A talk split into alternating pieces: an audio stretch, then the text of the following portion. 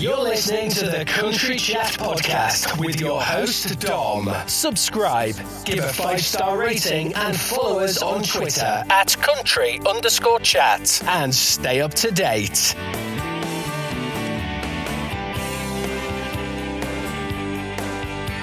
Hi there, you listen to the Country Chat Podcast with me, Dom. Today I'm going back over stateside, and I'm going to the lovely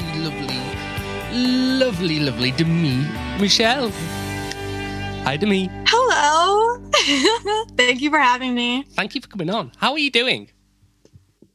I'm doing awesome. And as we're recording this currently, it is the day before LA Will Wait For Me comes out.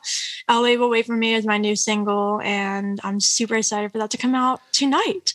So, as we speak. So for reference for everybody, we're speaking on the 11th of March, 2021, and the time is now 1941 in the UK. And obviously 5 hours back for Eastern, 6 for Central, etc., etc. So, like you just said, LA Will Wait For Me. That is, I've just before we started now, that I was a couple of minutes late coming onto the actual call, and that's because I've been listening to LA Will Wait For Me on repeat today, and oh my, it's got such a summery vibe. It really does. I love it. It's super upbeat and country pop and super fun. So that's LA Will Wait For Me. I mean, you're in Pittsburgh. Have you been? Did you suffer bad with the snow that happened a couple of weeks ago? You know, yeah, we get all the snow here. We were kind of snowed in for a couple of days. It was a big snowstorm. So yeah, we get all the seasons here. And I kind of like that about Pittsburgh. I personally can get to the beach anytime I can go. But when I sit back and think about it, I like experiencing the snow and the rain and fall with the cool weather and seeing the different color leaves. So I kind of like getting all the seasons, but big snowstorms aren't my favorite. You see, we get snow here in the UK, and we just had some a couple of weeks ago. And I can imagine it's not as good as what you guys get in the north end of the US. Yeah, I mean, I'd gladly go somewhere where the snow isn't like a full season. Like I could handle snow for a couple days, like maybe a month or so, but having a whole winter where it's like always snowing and freezing, it's not my favorite. So. Now, I've also watched the YouTube video that you released where you and the co-writer, I can't remember her name for the life of me. Oh, my memory has gone to pot.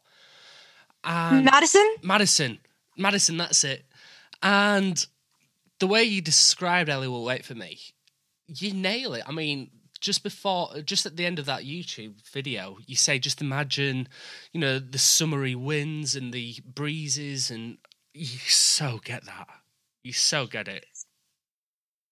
Yeah, I think it's really important to kind of, when you release any song, to give the behind the lyrics kind of look into it.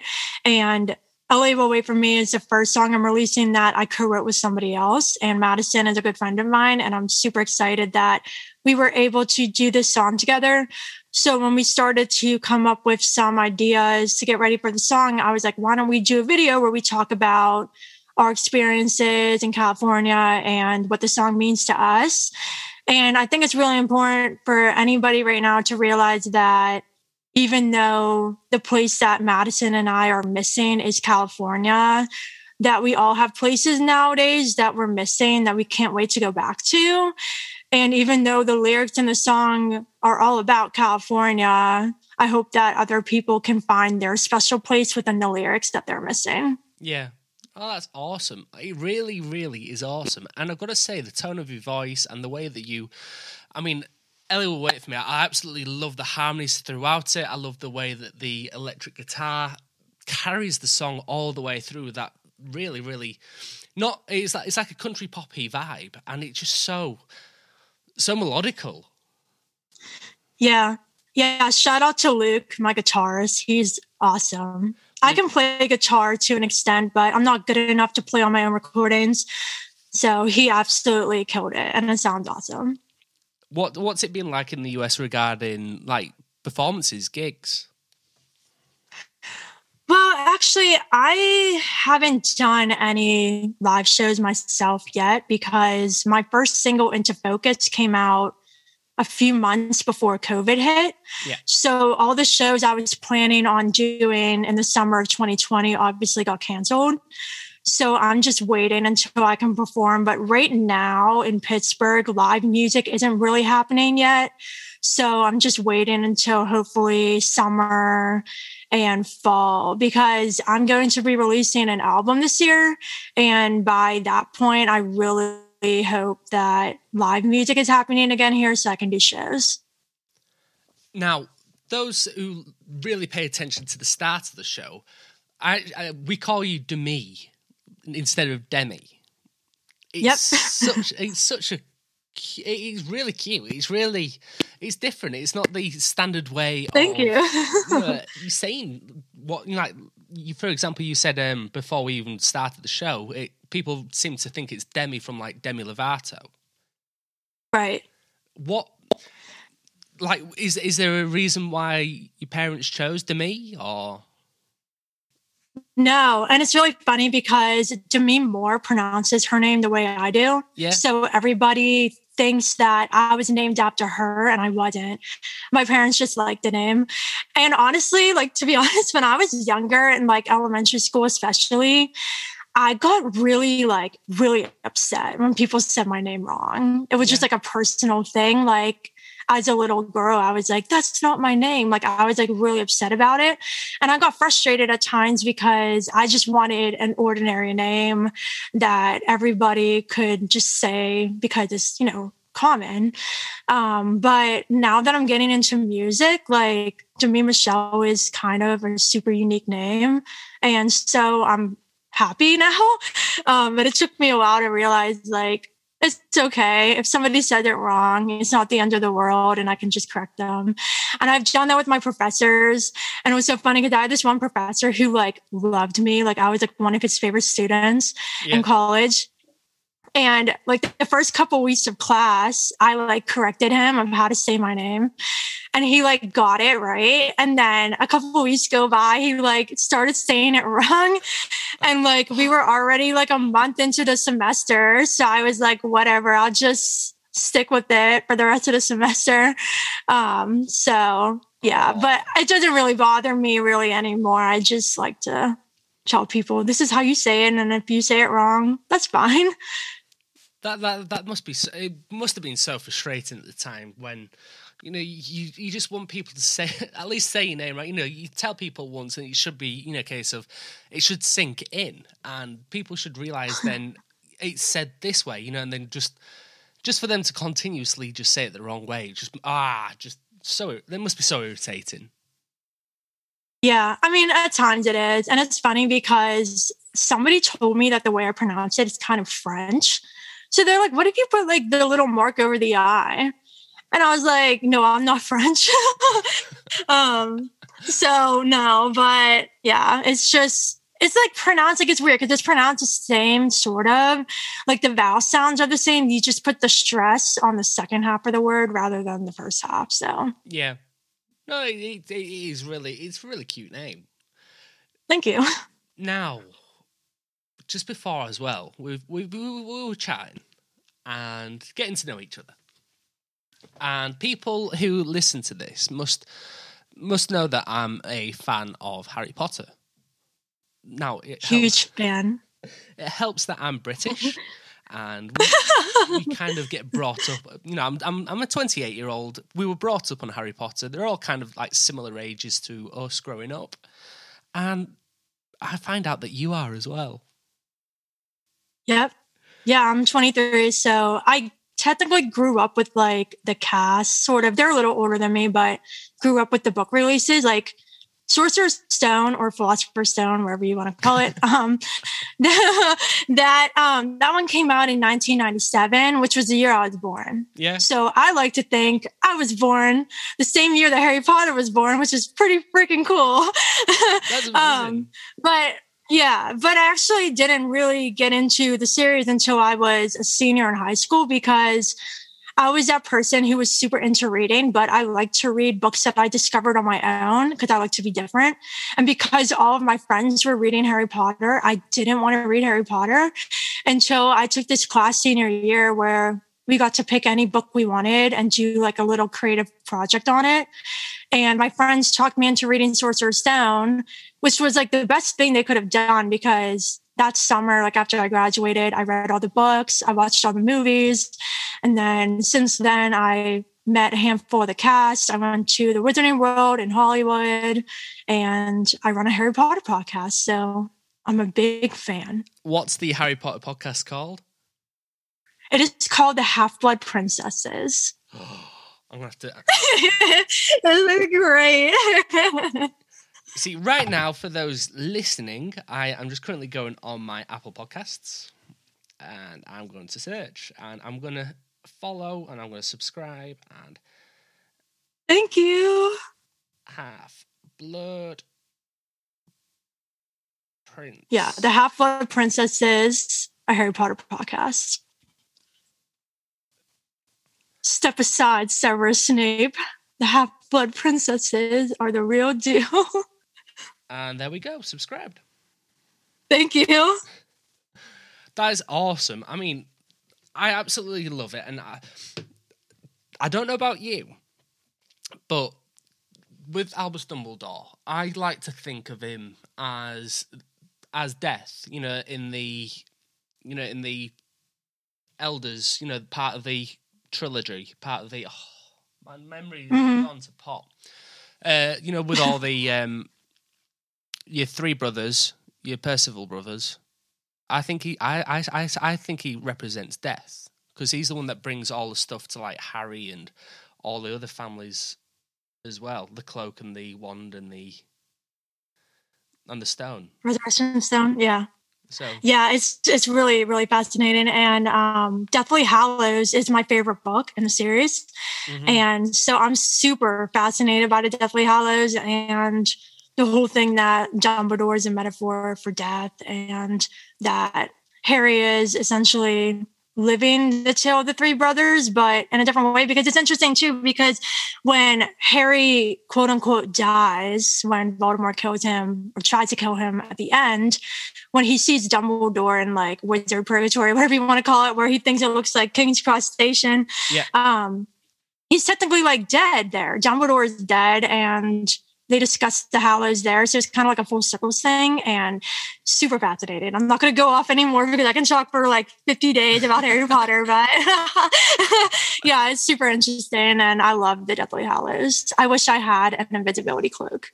You see, I kick myself so much because I had all the original books when they very first came out, with all the original covers. And because I was young and because I was an idiot, I drew all over them and...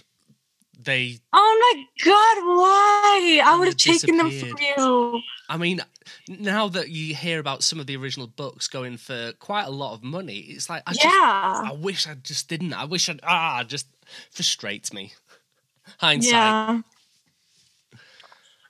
Yeah, I'd be bummed out too. But anyhow, so yeah, before as well, I was talking about... my golden snitch collection that I have, which I've got a chocolate egg snitch with wings, and I've got a fidget spinner that's a golden snitch. I've got multiple wands here. I've got a Hermione Granger wand, and I've got the Elder wand as well. Oh, cool! I have Ginny's wand from the movie. Ginny's. Oh. Yeah, I like it. It looks really cool. I have that, and then I'm a Hufflepuff, so I have like a Hufflepuff banner. I have Hufflepuff pajamas and pillows. And for Christmas, my friend got me a stuffed badger. So I have like Harry Potter stuff everywhere. And I have a Deathly Hallows necklace. I wanted to get the Deathly Hallows tattoo, the triangle line and the circle. But I just haven't got it yet. It's something I'm going to do. I want one too. But yeah. I'm scared. Like I've been wanting to. I've had this idea for like ever because I do music and I'm also a writer. I'm getting my master's in writing popular fiction and I'm writing a young adult mystery novel. So I love music and writing, and I'm a songwriter. So I thought it'd be really cool to get a tattoo that's like the treble clef. Oh, yeah. But it's made out of a pencil. So like where it curves around at the bottom would be like the tip of the pencil. And then inside it'd be the eraser. But I'm like terrified of like needles and like getting a tattoo because I have like no pain tolerance at all. So I don't know when, if I'd ever get my big break into the music industry, then I'll get the tattoo. Yeah. Thing is though, you say when you get your big break, I'd say you're already killing it as it is. I mean, just reading some of the, you know, reviews that you've had. I mean, Fierce and Fab here in the UK, they've done quite a few reviews already. I love her. Yeah, I love Jess. She's awesome. She really is. I love the way she writes, and I love the way that she depicts songs. And you know, she did it. You know, she's done it for pretty much all your songs so far. You know, Into Focus, your Christmas song. Oh, yeah, I miss Christmas. Yeah. Yep. I mean, it's Christmas too, but I'm releasing a country Christmas song this year.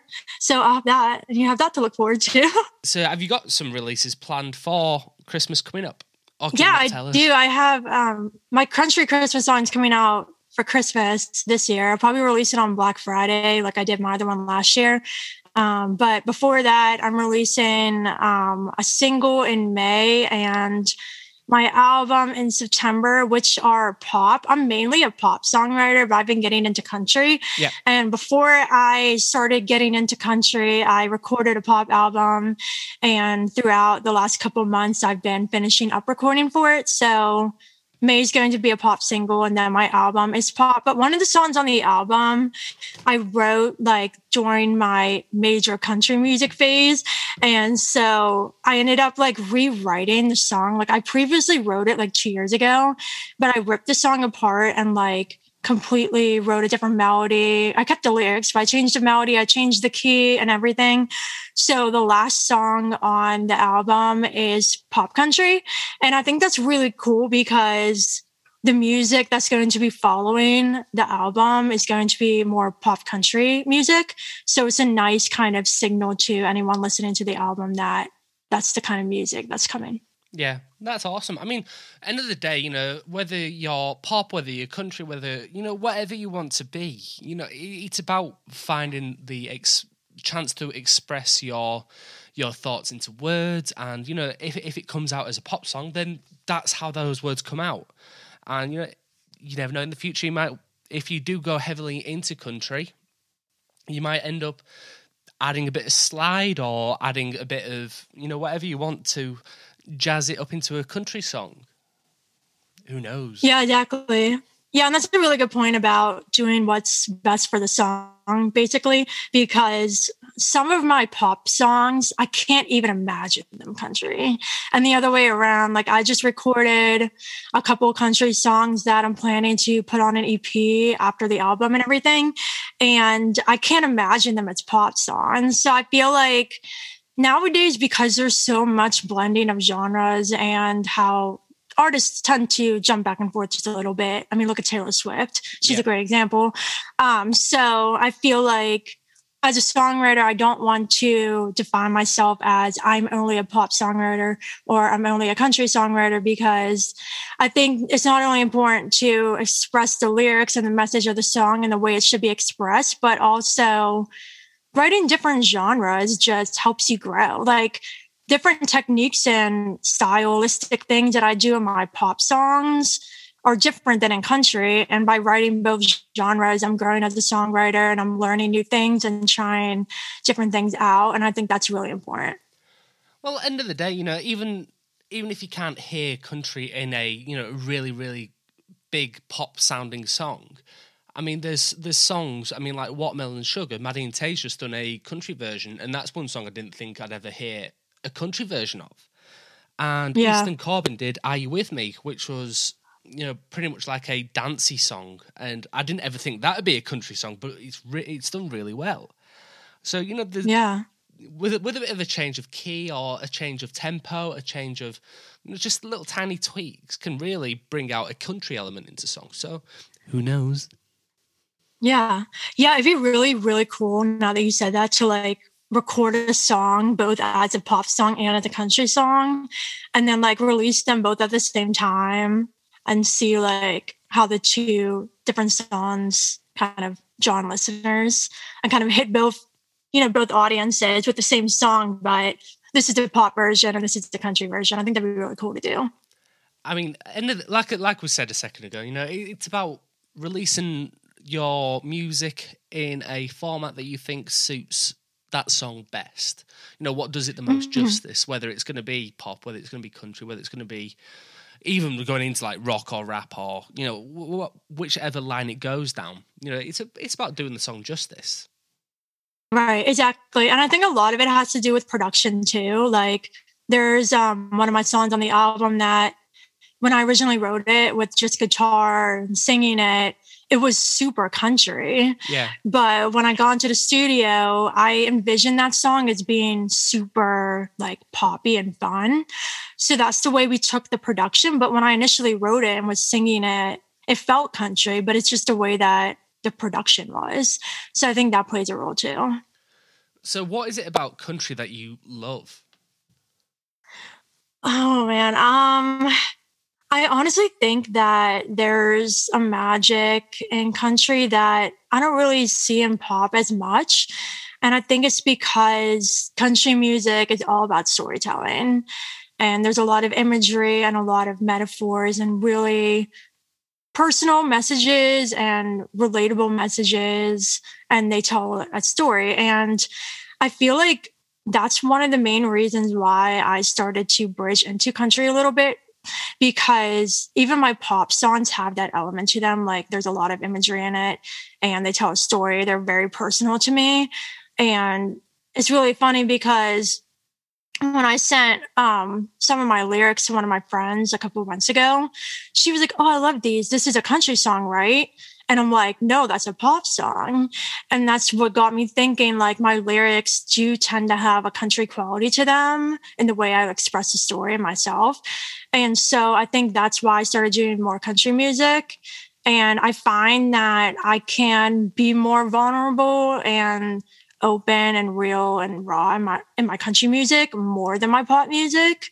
So I think that's really interesting. And it was kind of like a journey of discovery for me, because I didn't really listen to country too much before Kelsea released Homecoming Queen. When Kelsea Ballerini released that song, I literally cried.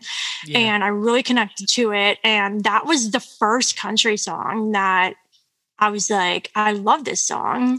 And then after that, I listened to her whole discography and started listening to other ones. And I realized that the country songs really spoke to me more than the pop ones did. And so that's why I wanted to explore it in my songwriting. I mean, that there is the exact reason why a lot of people do, particularly here in the UK, you know, we go to country for those reasons, for the way songs are written, for the way songs are produced and sounding, and just the whole feel to a country song, because it has a lot more emotion, you know, whether it is a heartbreak song or whether it is a love song or whether it's about family or whichever line that you go down with a storytelling. And you nailed it with storytelling, because obviously with what you're doing as as your degree, you know, it fits. It fits you. Exactly. Yeah. And I've been thinking about that a lot recently, because I've been doing a ton of co-writes too and writing my own songs. And through doing my master's, like, and learning so much about story structure and how to, you know, make the message, or in terms of writing, it's a theme, like the theme of the book or the theme of the story or whatever. But songs have that too. And I've been starting to look at like my songs as, this is just a mini story. It's not a 300-page novel, but it's still a story. And in your verses, you got the details, and the chorus, you got the theme or the message. So I've been kind of carrying my master's and what I'm learning there into my songwriting. And it's given me a lot of focus and making sure that my songs do have that structure. Yeah, no, that's completely right. I mean, you know, particularly with songs, you know, you've got a defined start, middle, and end, you know, and obviously you've got your detail within the middle, you know, with your different bridges and choruses and any refrains. So the way it's structured is very similar to a book as well. When you mentioned bridges, I got so excited. I love bridges. Yeah. I literally love Bridges. I love them. And like, I will literally go off on Twitter about how much I love Bridges. It's ridiculous. Like I wrote a blog on my website called The Wonderful World of Bridges, where I literally spent a whole blog talking about why they're important and different ways to write them. And every single one of my songs has a bridge. And when the songs don't have bridges, I get kind of sad, but it's okay.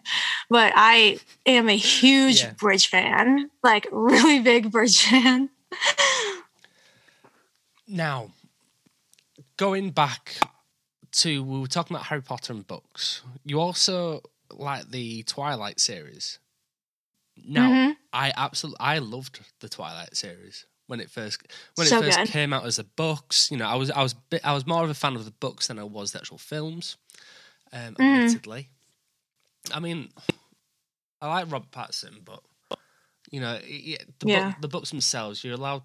What I love about books is the whole world you can escape into, and I find I just find myself going quite kind of crazy in the imagery, particularly when a book's well written. Right. And Twilight was one of those that did it for me. Exactly, yeah. It's great. Yeah, Stephenie Meyer did fabulous with the imagery in that. What is your favourite, other than Harry Potter, what is your favourite kind of like books or book series or... I love Sara Shepard. She's a mystery author and she does thrillers. She wrote Harry Potter. I'm still stuck on Harry Potter. She wrote Pretty Little Liars. Oh. If you ever heard of that, it was like a big TV show. Yeah. And she wrote another series called The Lying Game, which is young adult thriller. It's super good. And I actually met her because she's like from Pittsburgh. Like she's like from this area and I didn't know this. And like, there was this other author that was a mentor at my master's program who lives in Pittsburgh, Rebecca Drake.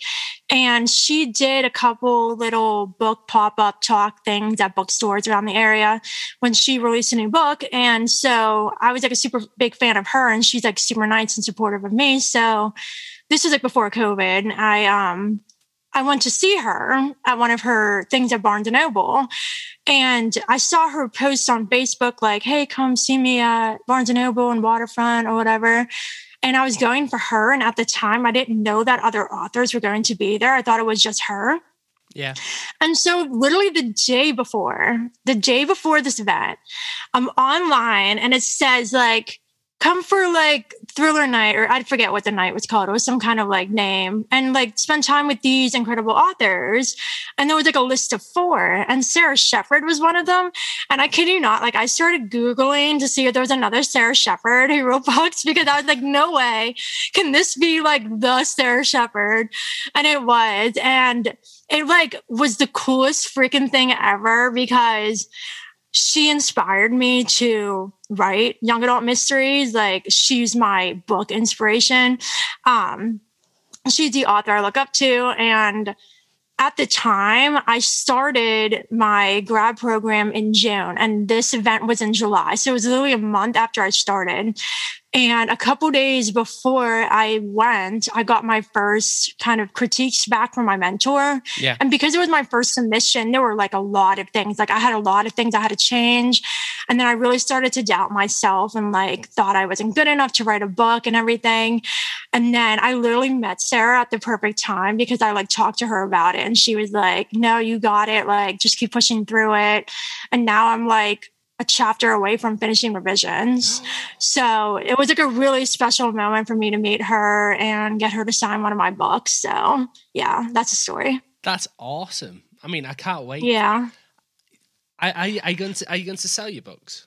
Because I really want to copy. Yeah, I do. I really want to. I am, once I'm done with the revisions and I get my final grades and critiques from my mentors, which will probably be later this year. I graduate in January.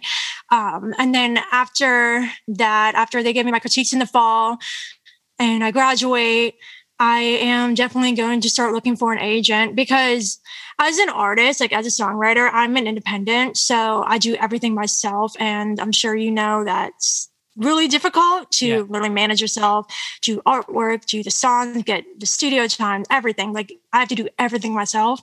And I cannot do that for a book.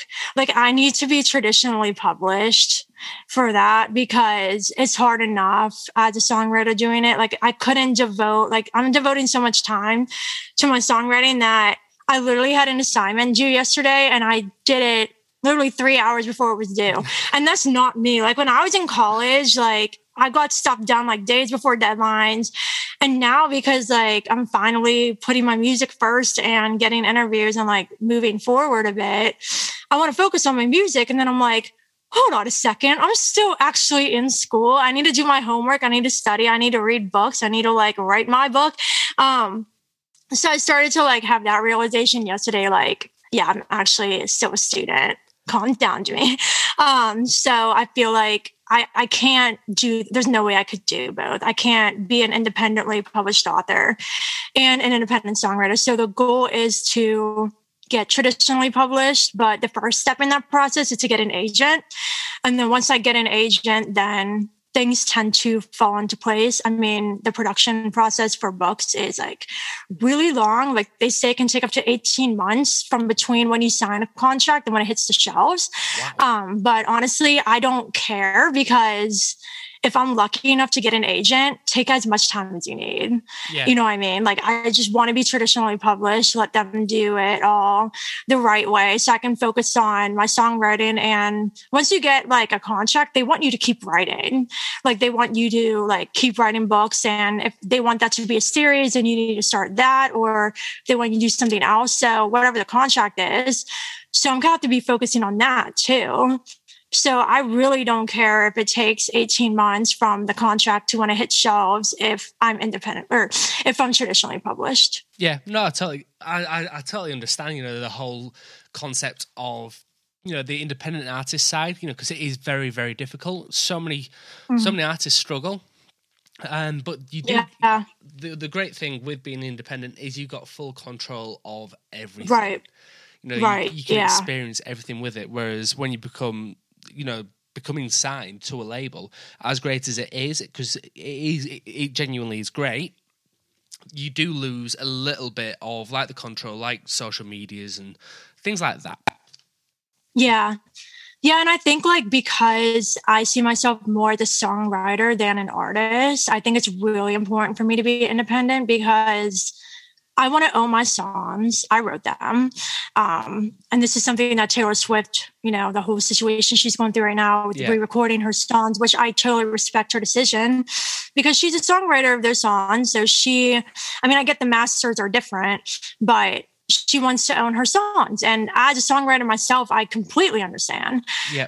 So I feel like that's one of the main reasons why, even though it's so hard at times, and sometimes I feel like I just want to give up on it, I don't, because like those are my songs, that's my story. And I want to be able to decide, do I want this song to be pop? Do I want it to be country? When do I want it to be released? Like, what do I want to do? Like on social media, like I've been talking to my graphic designer and we're doing some super fun lyric graphics to kind of highlight my lyrics. She's going to make like show posters for me for like my sessions, live shows. And hopefully when I start doing like actual live shows. So I like having that control and like developing my brand the way I want to, rather than being signed to somebody who kind of creates a persona for me that doesn't accurately reflect me. And that's like really important for me as a songwriter too. Like show everybody, this is me. I'm behind literally everything I do. So there's no question about like who I am as a songwriter. No, that's totally awesome. I mean, nobody kind of judges you for, you know, anything like that. And I've got to say, you know, you talk about like graphic designer. Who was it that did the handwritten lyric video for? Oh, my friend Ellen. Ellen is actually a Harry Potter podcaster too. Oh yeah. She's on the Just Keep Rolling podcast. Yeah, her podcast is called Just Keep Rolling, and she actually. Like she guested on my podcast, she and her co-host were on my podcast for our first episode. And then I didn't know that she did like the graphic design and like the video stuff, like I had no idea because personally, like I can write a really good song, but when it comes to graphic design and videos, like I have no clue how any of that works. So I like found out, like I was just talking to her and she's like, yeah, I'm working on like this video, like for somebody. And I was like, wait, you make videos? And she's like, yeah, I went to school for like graphic design. I'm doing all this stuff. And I'm like, no way. Like, can you make me a lyric video? And she's like, yeah, sure. So Ellen did that for me and she's awesome. So yeah, I really liked the Into Focus lyric video. And I wanted to do something because I released that video on the 1 year anniversary of the song. Yeah. And so I like really wanted to do something, but I'm limited now, obviously, like with COVID of what I could do. And because like that song really resonated with a lot of people, I decided that I wanted to create something that wasn't just me, but involves like the special people in my life and fans that reached out saying that they really connected to the song. So I got all of those people to handwrite a line or the lyrics, and then Ellen put it all together in the video. That's awesome. That really is awesome. And just to give another shout, Just Keep Rolling. You know, that's another one I'm gonna. There we go. Yeah, they're really funny. They compare the books and the movies, and they're really funny. See, I've just started running, and I like to listen to music, and I like to listen to podcasts, and yeah, it's nice to have a variety. And you know, it's right. It's not just about listening to just like music stuff, but I absolutely love. Listen to like books and stuff like that. Oh, can't wait to listen to that one. Yeah. Yeah, they're great. They're really funny. Okay, so LA Will Wait For Me. Yes. Out tonight, midnight, each time zone. Just, you must be so excited. I'm super excited. Madison and I just got off a Instagram live where we were like talking about California and getting all hype. And yeah, I'm just really excited because to be honest, like before this, I was so uncomfortable in the industry. Like, especially with Into Focus and even my Christmas song, like I was still like super new and I had no clue what I was doing. And as I was talking about before with being an independent artist, like managing everything, like it was so much all at once. Like I'm lucky I even figured out how to release my own song and find somebody to make the artwork and find an amazing producer. Like that was like the main thing for me to like get a good product. And at the time, like Into Focus came out and the Christmas one, I was so burned out that like, I didn't even think of promotion. Like I didn't really contact anybody for interviews or reviews or anything. And I kind of regret that now because those songs didn't really get that much, you know, coverage or interviews or whatever. They got a few, but I just feel like I was so overwhelmed when I started that I couldn't handle it. Like I really couldn't. Yeah. And now like, I just feel more confident and more, you know, I feel like I'm better for it now. And so I was like, I'm going to make it a point to try to promote this song and try to get interviews and reach out to people. And I feel like it's happening. Like I've gotten quite a lot and I'm super happy because I didn't get any for the first two as much or at all, really.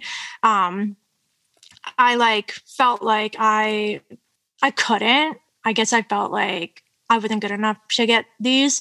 And then I was like, you know what? That's just like a confidence problem and I need to get over it. And if I email somebody and they don't answer me, that's fine. I can try somebody else and I'll take it personally. And it took me a while to get to that point. And I feel like once I started to believe in myself a little more and kind of just like trust that I'm proud of this song, I work really hard on it and I want people to hear it. So I trusted myself this time and I'm really happy. So I'm super, super excited for the song to come out. I hope people like it. And yeah, I'm really excited too, because this is my first release in the country genre and that's really exciting for me too. So it's all super exciting. You see, you shouldn't worry about whether people respond or not, because I mean, I do it all the time. I I email so many people a day, and the majority of the time, I'd say a good 80 to 90% of people do not respond back. And you get used to it. You know, it's about keep shooting your shot, and, you know, just eventually something will stick and somebody will pick it up, and next thing you know, another person picks it up, and it's just, you just got to keep fighting. Don't ever feel like you're not good enough. Yeah. And I think, too, I noticed, like, the country community is amazing. And I honestly thought that since I was more of a pop songwriter, I was like, they're not going to really accept me because I'm not, you know, one of them. And I realized really fast how wrong I was, because country music fans are what pop fans aren't. And I'm just, like, being honest about that, because literally, like, 95% of the country music fans and podcasters and reviewers that I talk to are so nice. They don't care that this is my first country song. They don't care that I'm just starting out. They're just excited about the song because they love country music and they want to talk to me. And that's awesome. And that's something that I don't really see as much in the pop world. And I think it's because, like, pop music is, there's a lot of competition. And I personally don't like that kind of vibe, but if I'm going to write pop music, that's something I have to deal with. But I'm super grateful for the country community for embracing me and letting me be a part of it. And I just hope that when I start releasing my pop music this year, that I get a similar response and I get some kind of interview or whatever from, like, the pop community, because in the past, like, I mean, I haven't really tried. And I think that's one of the reasons too, is, like, I see my friends who are pop artists trying, and they haven't really gotten super success. And I feel like that discouraged me. I'm like, I'm just starting out. I don't have anything. Like, the pop music world is just so competitive and toxic at times, and I don't want to deal with that. So I feel like that's another reason why I didn't really try to promote myself before. But I feel like after this song and seeing the response that I'm getting, that I feel more comfortable, and I feel like I'm finally going to start reaching out to them when that single comes out in May and my album later in the year, and just hope for the best and not really take it personally, like I said before, because that's what I did in the past. So I feel like now I can just look at it as, hey, I'm taking a chance, and if this person doesn't do it, maybe somebody else will.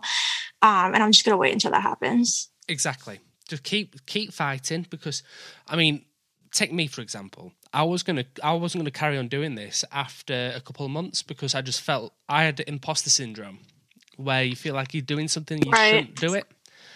And, you know, I'm so glad you keep going. You just keep going. You fight through it. It's such a mental health is such a crazy thing, because it affects everybody in different ways, and it's not just it's not just about, like, depression and stuff like that. It's about things like anxiety, and you can be very anxious about the way that you're perceived in different circles or cliques.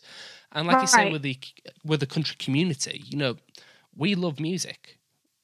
Right. That's it. You know, there's no competitiveness. There's no, you know, country fans pretty much like a lot of genres. It's not just, I listen to pop, that's it. I listen to rock, that's it. I listen from everything from country to pop to indie alternative music here in the UK, to screamo, to opera, to classic, to everything. Yeah. Such a wide range. Mm-hmm. Right. And we do, the main thing is, particularly us as, like, podcasters, is we just love the music, and we love, particularly me, I love the stories behind the music and the build up for an artist, how they go through life, getting to that point. Yeah. What was it? That's great. What was it that got you into music to begin with then? Going from that? So when I was 10 years old, I started piano. And then in middle school, I joined choir. And then in high school, I started voice lessons. And now, like, all at this time, I was just doing it for fun because all my friends were singers. So I wanted to join choirs so I can like see them in choir and like hang out and stuff. So that's like the reason why I started choir. But piano, I've always had like a gift for piano. That's my main instrument. Yeah. And when I was in college, that was like my study focus for my music degree. I focused on piano. So that was all just like for my passion of music and being good at piano and wanting to sing. So I didn't really think about being a songwriter until much later. When I started college, I was originally a music therapy major. And then I ended up switching to just a music BA and adding my creative writing major. So I ended up double majoring. But before I switched, when I was a music therapy major, we all had to learn the guitar because it's such an easy instrument to take anywhere. If you go into a session, you can't take a piano with you. You can take a keyboard, but keyboards are quite hard to carry around. Yeah. So it's just so much easier to take a guitar. And I've never played guitar before that. And so I feel like once I learned guitar, then I started doing open mics because, again, I wasn't going to bring my keyboard on campus to play something for like 3 minutes and then go. So then I started doing open mics. And then honestly, like what got me into songwriting was, you know, Julia Michaels. Yeah. I love Julia. She's my biggest inspiration. And when she released Issues, I was like, I want to be like Julia. And so then I started songwriting. And to be honest, like back to my confidence issues, like when I started songwriting, I told literally no one. Like I would stay up super late in my room, or I would do it when no one else was home. Mm-hmm. And I would like play around with GarageBand and like not tell anybody at least for a year. Like at least for a year, I didn't tell anybody that I was doing this. And then because I was like, I don't know if I'm good enough. Like, what if my songs suck? Like, I don't know. I know nothing about this. And so Into Focus was one of the songs that I wrote during that kind of phase. And then I, you know, gained the confidence to show it to a couple friends, just like a super crappy recording of me like playing piano and singing on my phone. And they were like, this is like really good. Why don't you record music? And like, until that point, it never crossed my mind to like actually record. Yeah. And so I kind of went through a round of trying to find a good producer. I had two previous to the one I have now that didn't work out very well. But the producer I'm with now, Bob, is incredible. I love him. He's great. And so we did Into Focus as the first single because that song kind of gave me the confidence and was my kind of green light that, you know, I can be a songwriter. Yeah. So that's how I got started. But back to Julia, I met her too. Who haven't you met? Yeah, I met her too, and she opened for Maroon 5 on tour a couple years ago. I got meet and greet before the show, and I legit burst into tears. And it's crazy because like I knew who she was even before she released Issues, just because she's such an amazing songwriter. And we follow each other on Twitter, and we have for like ever, like even before she became like well known. Yeah. So she like recognized me from my profile picture because when I went in, she was like, "Hey, you're Demi, aren't you?" And I was like, "Did you literally just call me by name? Like, are you kidding me?" So yeah, I was insane, and I literally cried. So yeah, she's awesome. But I literally love meeting my favorite singers. I met Shawn Mendes 3 times. And, again, another one. I met Sabrina Carpenter and Dea, who is a Pittsburgh artist. And I met who was so neat. There's somebody I'm missing. Somebody big I'm missing. I can't think of it right now. Yeah, I don't know. I keep forgetting. But I'm at a lot, so I love it. Now, reading your I've got your bio in front of me, your EPK. Now, the Christmas song was played during part 2 of Voice of a Woman Christmas Special on Claire Morris Community Radio in Ireland. Yeah. super cool. I love Linda. Linda, if you know her, she's the one who does Voice of a Woman. She's awesome. And again, back to Jess, who does Fierce and Fabulous. She's the one who told me, hey, Linda's doing a Christmas special. Why don't you send your song? And like I said before, like this was still during my I'm not good enough phase. And so I was like, I don't know, Jess. And she's like, no, like your song's really good. Send it to Linda. So I sent it to Linda and she's like, hey, I'm going to play this in part 2 of the Christmas special. And I was like, are you kidding me? Like, that's so cool. Like in Ireland, OS, that's so cool. And that's the first time that one of my songs got played on a radio station. So that was like super special for me.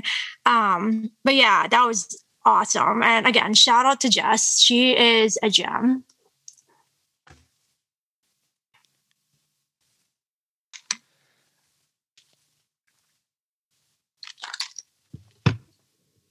Yeah, me and Linda are actually really, really close friends. Really? Yay! She's awesome.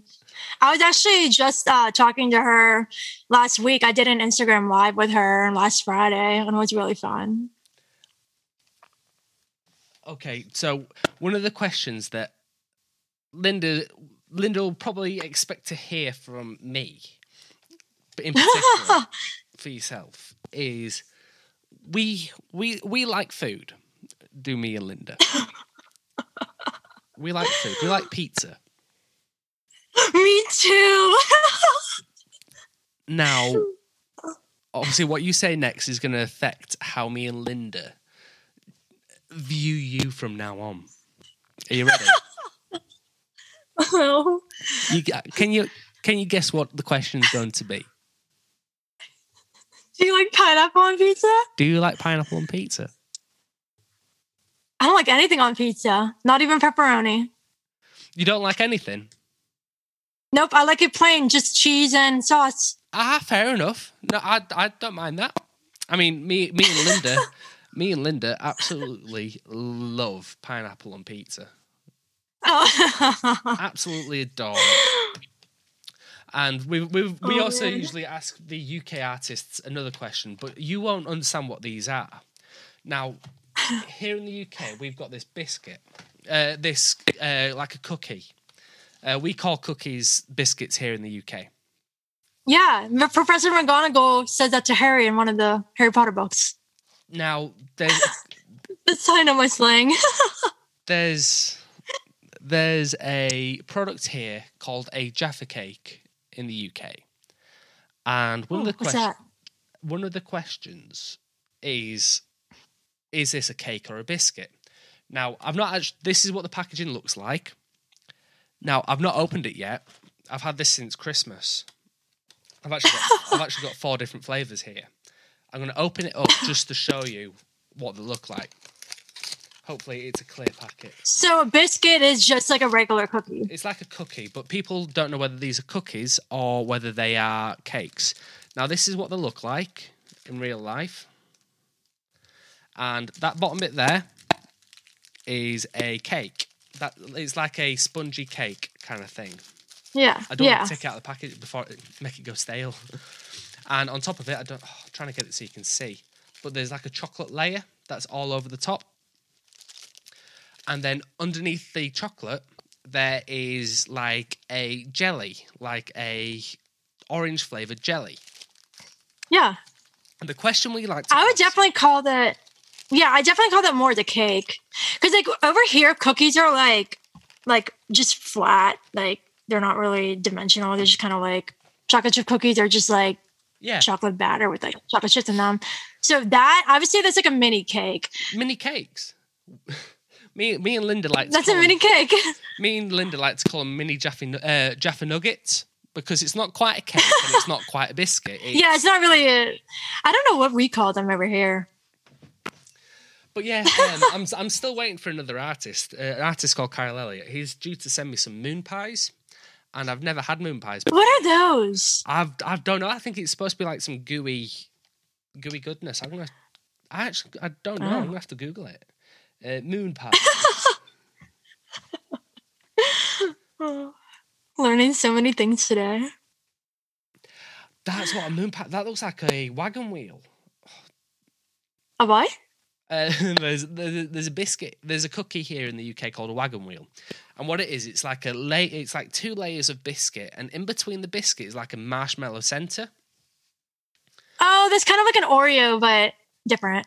But with like marshmallow inside it instead. But that's a moon pie. Oh, that's cool. Oh, cool. Oh, I'd be down to have one of those. So yeah, I'm waiting for some of them to be sent to me. I can't wait to.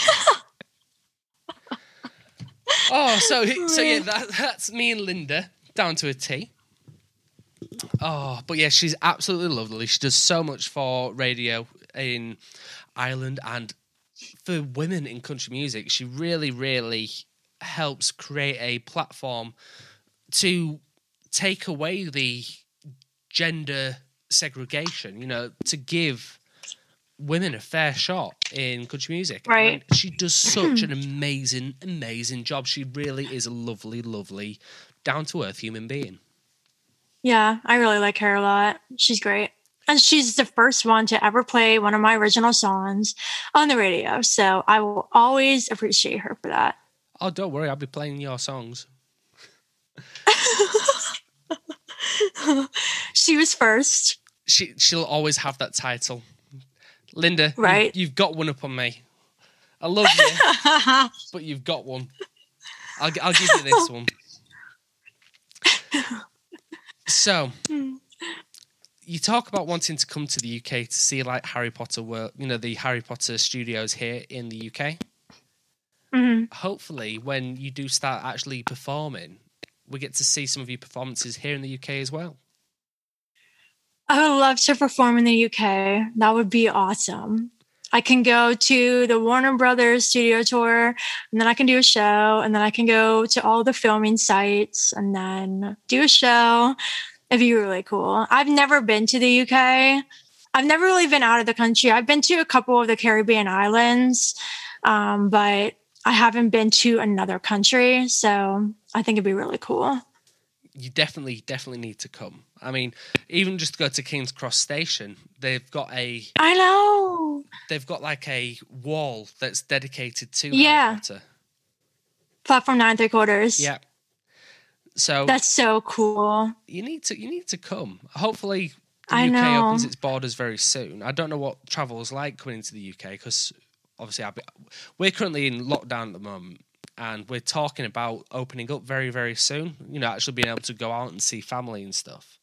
So, yeah, fingers crossed that's soon. Yeah, exactly. Yeah, I'm just waiting for my vaccine. And then once I get the vaccine, then I am going everywhere. I haven't been out to dinner since it started. Like, since last March, I haven't been to a restaurant. I haven't. Like, either. I literally, the only place I go is the studio. And my studio was closed for a while, like when COVID started. Yeah. And my studio opened up last July. And like, it's like fine because it's just me, my producer, and occasionally my guitarist. And we wear masks. And I obviously take it off when I do vocals, but you know, like we're all careful about it. But that's literally the only place I've gone in over a year. That's crazy. I mean, the only place that I've really been in the past year or so is just work. I mean, I work as an engineer full time. You know, that's what pays the bills. And this is what I do in my own time. And, you know, that's the only kind of escapism I've got.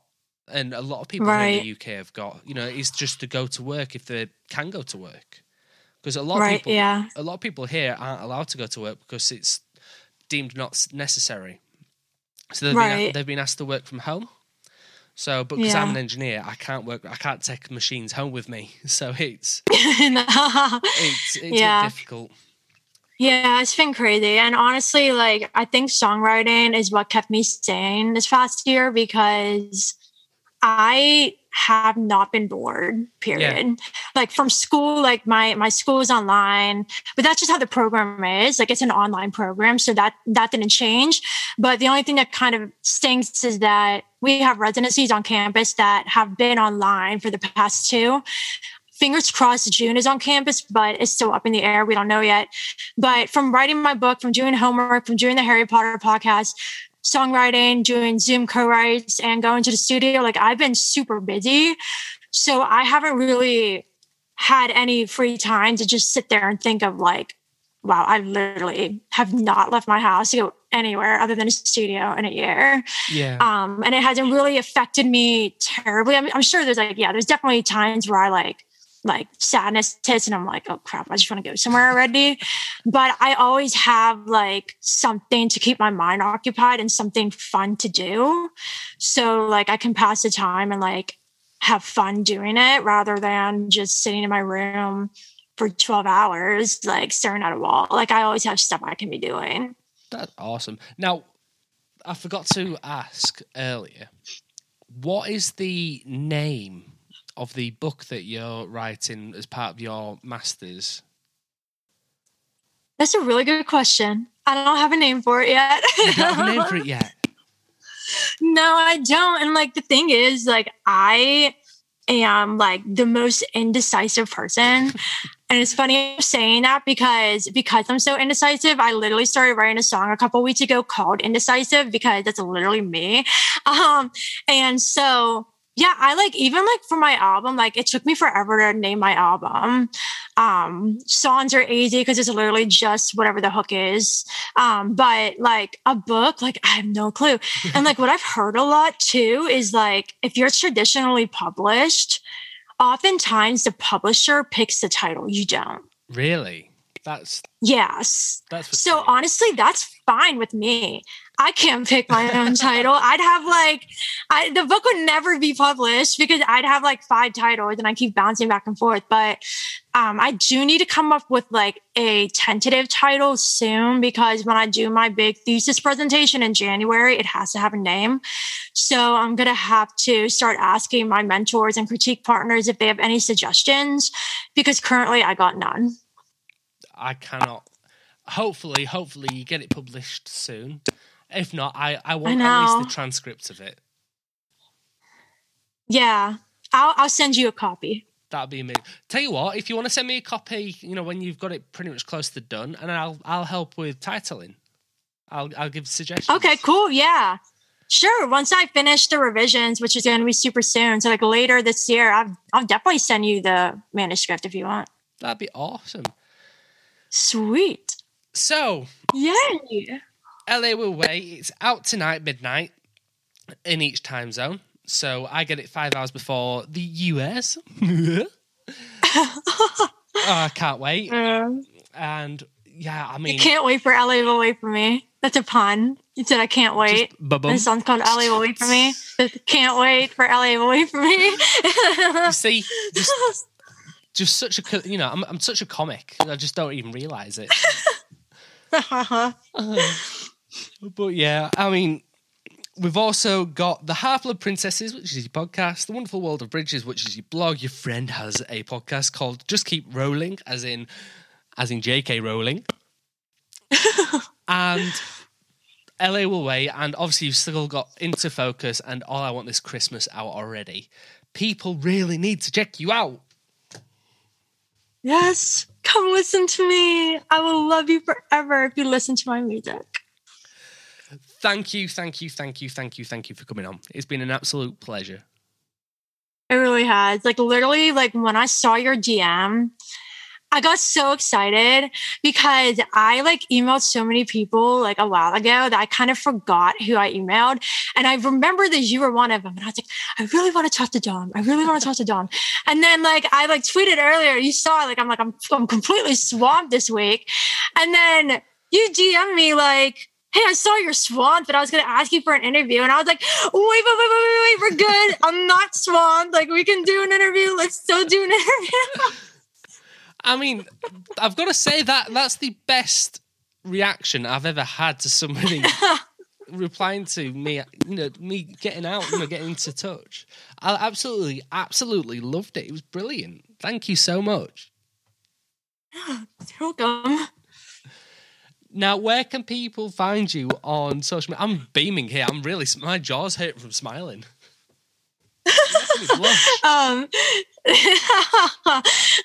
So you guys can find me on Twitter and Instagram. My handle is at DemiMSchwartz. And I have a YouTube channel, Demi Michelle, where I do weekly covers. And I also have an official website, which is DemiMSchwartz.com, where you can keep up with all my music. There is a sign up form on the homepage. If anybody wants to subscribe to my email list, I send out fun emails every couple of weeks with updates and exclusive information that my email subscribers get first. And then I also run a blog on my website as well. So lots of things. So I'd love to connect with you. So people, check it out, check it out, check it out, check it out, check it out. Thank you for coming on. Thank you. This has been so much fun. That was the Country Chats podcast. Join Dom next time for exclusive interviews, reviews, and general chit-chats on all things country music.